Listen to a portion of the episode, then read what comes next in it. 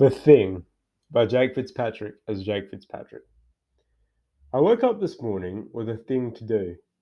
I've been dreaming about this particular thing all night. The thing tasted like biting into flesh and the blood squeezing out, like pomegranate flesh bite into an arm. I once dreamt of myself as a vampire after a trip on DMT. It wasn't exactly twilight, but I did have some pretty Jupiter sex after.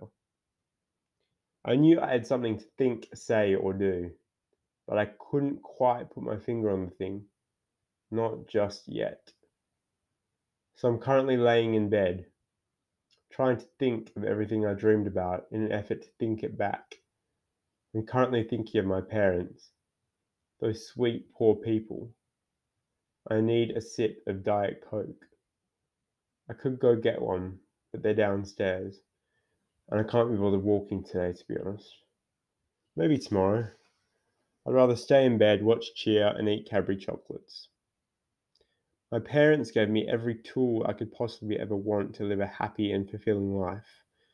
Every opportunity, every extracurricular activity, access to anything I ever wanted.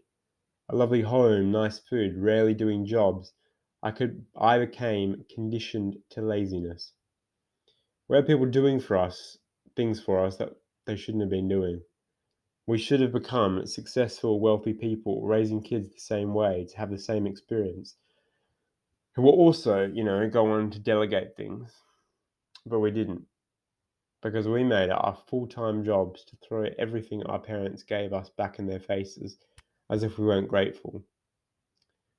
We caused enough controversies to sink a tabloid newsreader and enough conversation starters to fill the fodder of a housewife tea and coffee. We were given the monikers around town.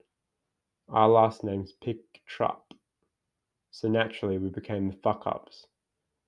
So that's what us four kids are now referred to as behind our backs the fuck ups. They, of course, wouldn't say it to our face, as I still want to come round, lounge by the pool, eat cubed watermelon, and sip on martinis. But all these people are shit because they've got, but they've got good chat, and they look pretty hot most of the time. So you know, I keep them coming round. It might be shallow, but you know, I'm 19. Bzz, bzz. Another group chat message I don't care to respond to.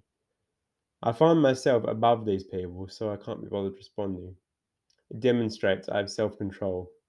For some people in my generation thought it's like an addiction. It's really, really bad. It's like a tiger about to attack them if they don't answer a message about what time they are all arriving to see some head thumping band with a name like Lion Lipstick. I kind of want to be a nice person this year and sort myself out. And where would we be? Where would the fun be in that? I spent the last two years saying I've been working to mum and dad so they don't kick me out. But I've literally been doing nothing. I thought to deal drugs at one point because I, you know, thought it could be a bit of fun. And then I got bored with that too. So I gave it up.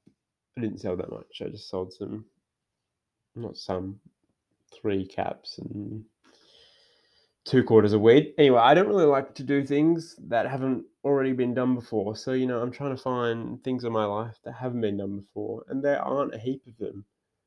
Anal was one of them, but I even tried that a few weeks back, and it was a messy chocolate disaster, but you know, worth a try.